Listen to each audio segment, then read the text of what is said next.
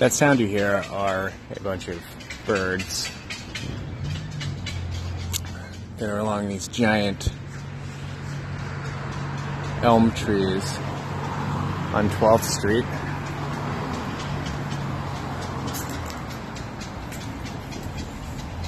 In 2016, I walked along this same street with a young lady that I had begun seeing very shortly um, in Nevada County. And the romance developed super, super quickly. And the next thing I knew, I felt like I was head over heels in love with her. And one night, while walking along this same street, after we talked multiple times about a month into our relationship, I decided that, hey, this person, this one person that I felt this very strong connection to, was probably the person I wanted to spend the rest of my life with. So I asked her to marry me. And weirdly enough, she said yes. So right now I'm at Jackson and 14th, which is pretty much the exact spot where Carissa uh, said yes to marrying me, which is romantically located adjacent to a 24 hour McDonald's. so, when it comes to being super romantic, I, I'm definitely getting it done. Well, let's back up. Like, how did this all happen? Like, where did I get to a point where I felt like I could randomly ask somebody that was potentially almost a stranger to marry me, and why did I think I was in love with them, and where did that all come from?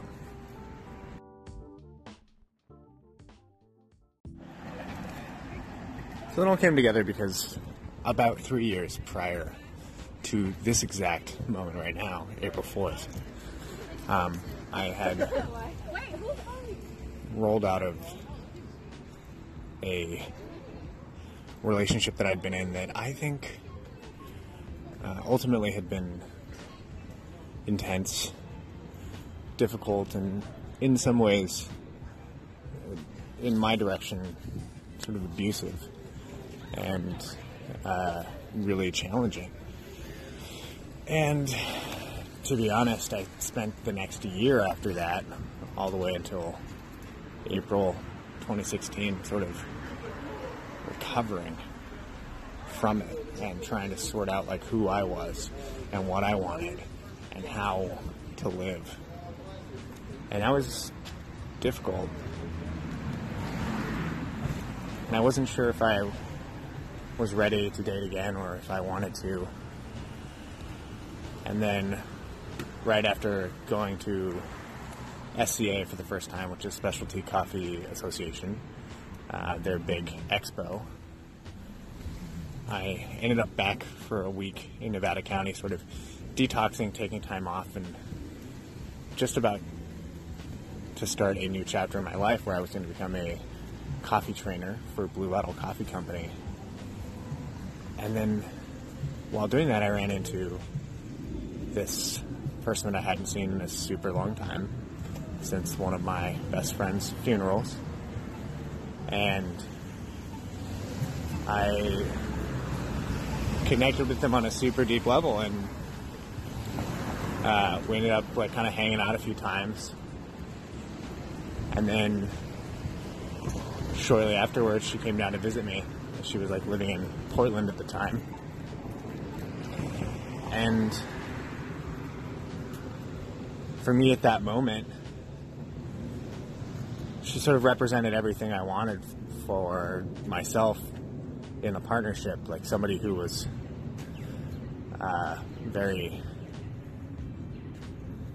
self identified and really strong and willful and also considerate and fun and very present and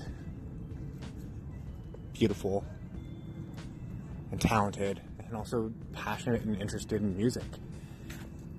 And she was showing up in my life. And I needed somebody to be present and showing up in my life and show me care because I was so fragile.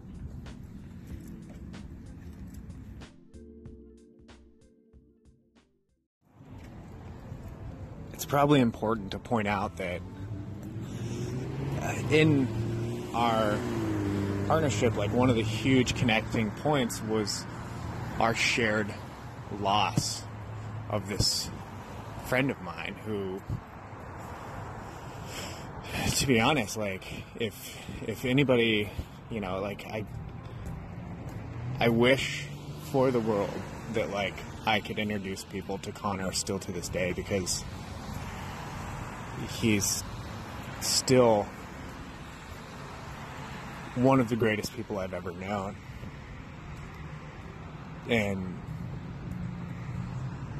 finding somebody else that I could love that also like shared and held that person like in the esteem that I did and could feel his weight in the world and still felt his loss and still loved his presence was like I think a big connecting point for both of us. And I'm gonna say, I'm just gonna go out on a limb and actually say that uh,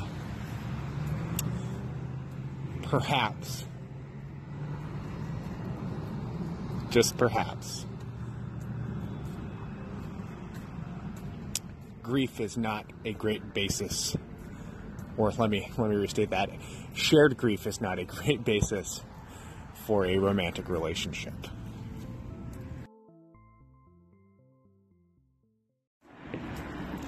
And yet there I was in this thing with this person. Like, we'd already said, hey, let's get married.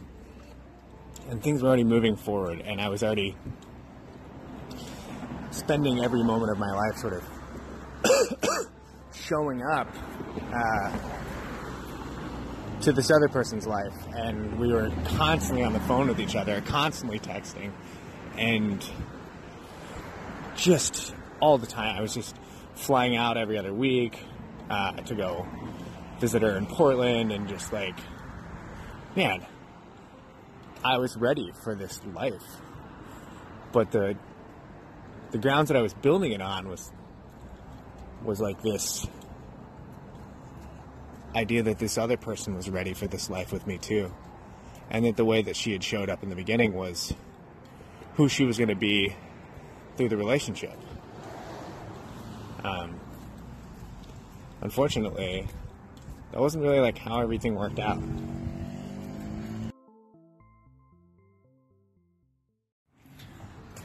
So, what ended up happening was that my fiance at the time, myself, my co founder Colin, and his partner at the time, Mariana, all of us loaded up in this uh, rented van, and we went and decided to pitch our little tiny coffee company, Rhetoric Coffee, uh, at this Tilted Earth Music and Wine Festival in Cottonwood, Arizona.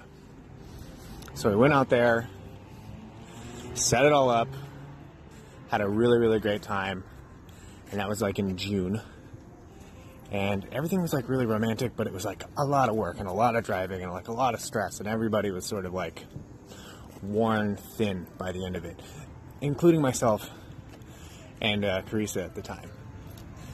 And I think that for Carissa, that was sort of like a breaking point because she'd already spent a big portion of her life sort of sacrificing her own uh, personal energy on a partner. And I think what she saw in that was potentially doing the same thing in service of like this company that I was growing. And though that was not like my intention or my desire, she still ended up coming along for the ride and being a big part of like the support piece that was there. And in some ways, it makes sense that she was scared. And there is like clear reason for like what happened next.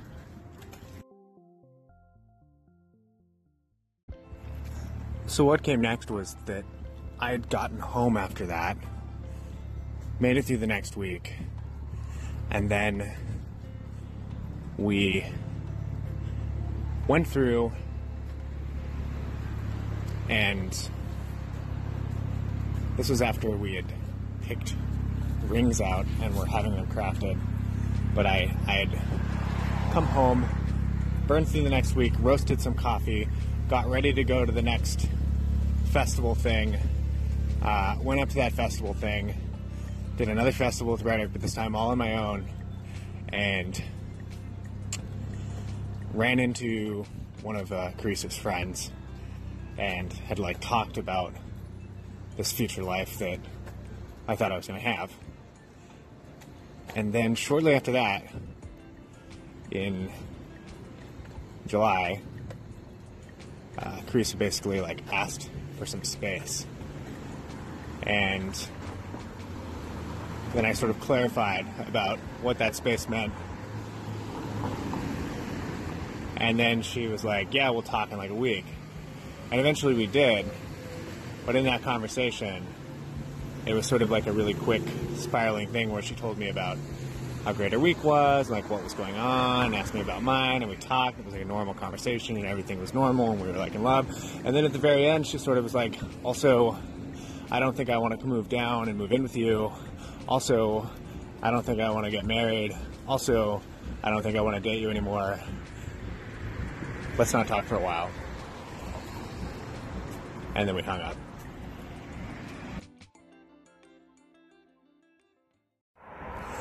So after that, it was pretty much radio silence for the next couple weeks. That's right. I'd been Demi Moore, Patrick Swayze, I'd been ghosted.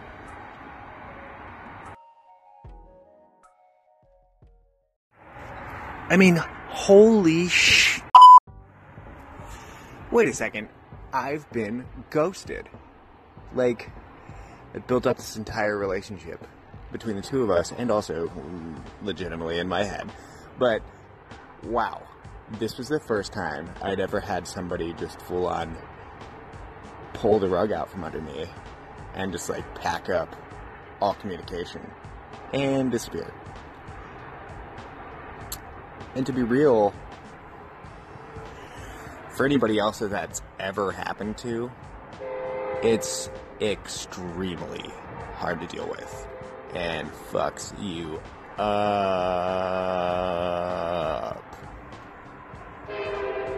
Like, really.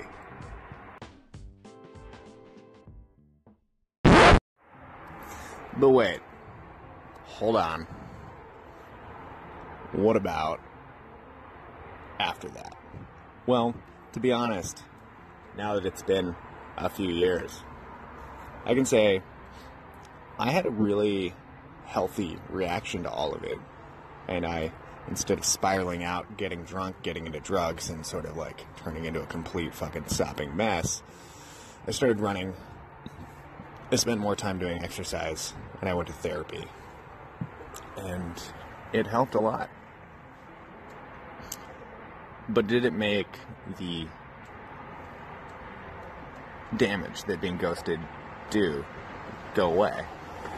And no, it didn't. I, I didn't. I didn't initially heal from that, and then I and I took all of that fear and terror from like completely opening myself up to somebody and having them reject me completely um, into my next relationship which is a totally different story. But oh man, it was a hot mess, and ultimately, like I recovered from all of it. But you know, I kind of had to just do a lot of work to get through it. So, my question to you, the listener, is hey, were you ever ghosted? What was it like? How was your experience? And did it leave as many scars in you as it did me?